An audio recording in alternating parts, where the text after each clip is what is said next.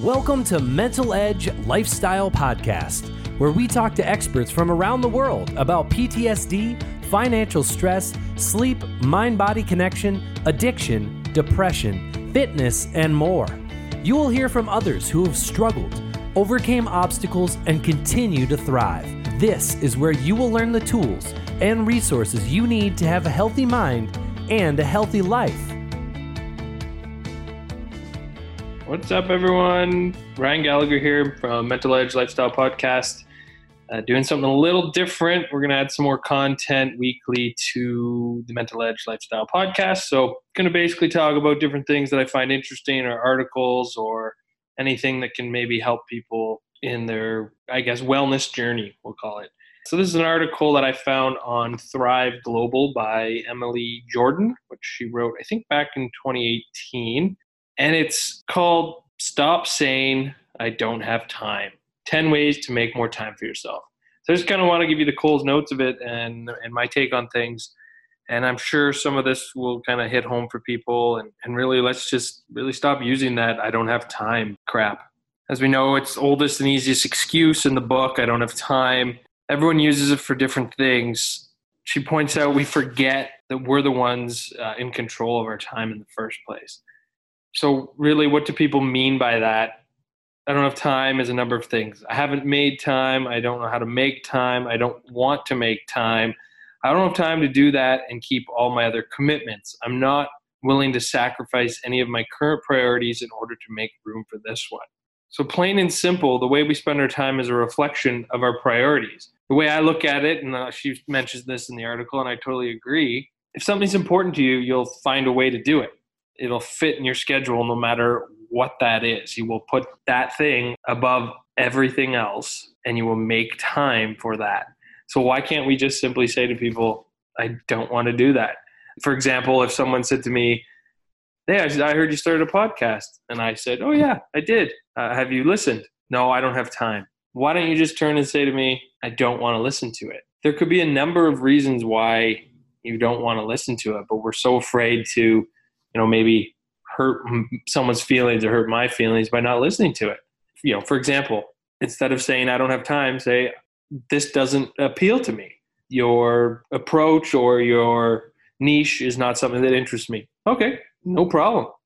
Does not matter to me in any way whatsoever. It does not affect me if you listen or don't listen. So just kind of being honest and then taking away i don't have time out of your vocabulary or you could simply say it's not a priority right now.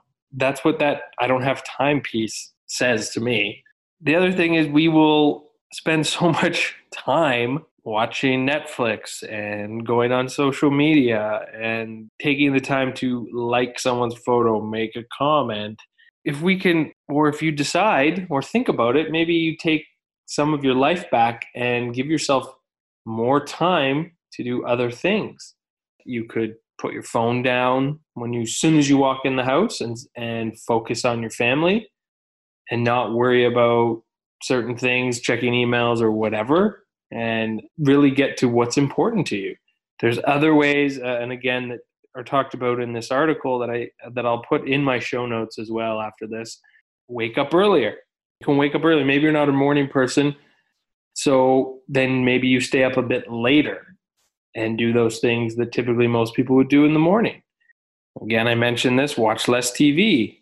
Another thing that will add some, I guess, organization and really I think would help most people in their mindset is planning ahead. This is point number four in her article, and I'm huge on this. So, something as easy as prepping your meals the night before so then you could have a little extra time in the morning to maybe meditate, journal, stretch, have a longer shower, or just sit and enjoy your coffee a little bit longer.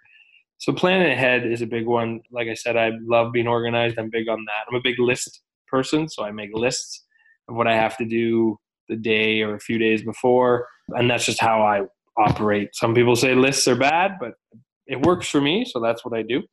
Asking for help uh, is another one, which I think I preach big time throughout my podcast. I guess is you know making a connection with people and asking for help uh, in the mental health world is is so big.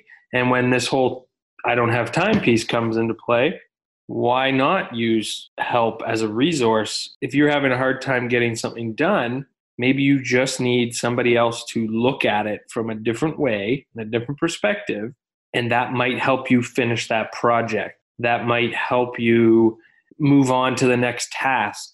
So asking for help can really save you time. And a couple other things I'll pull kind of from this article. Commit less. That was a big one of the 10. I think it was number eight. I used to be, I still am from time to time, but I, I would consider myself a people pleaser. So I am always willing to say yes to a lot of things and stretch myself very thin.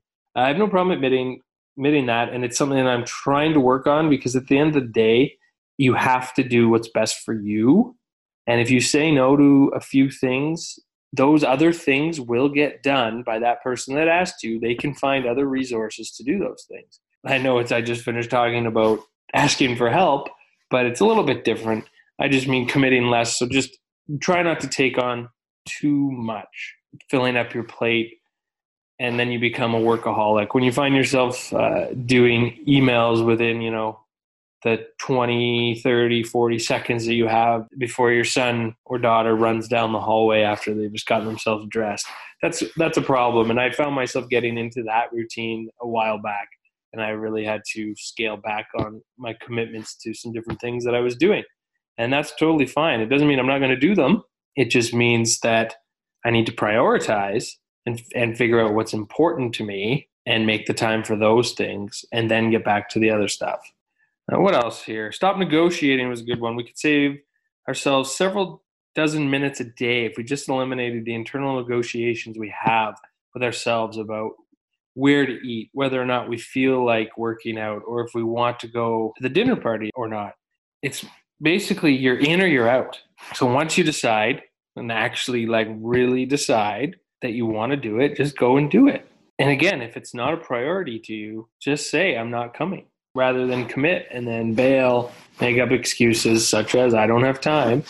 Just simple and, and again, sometimes it, it can just be in fact, you know what, you don't have time because you didn't finish an assignment you were supposed to do or your kids are at soccer and it just conflicts with it, then that's totally fine. But again, just be open and honest.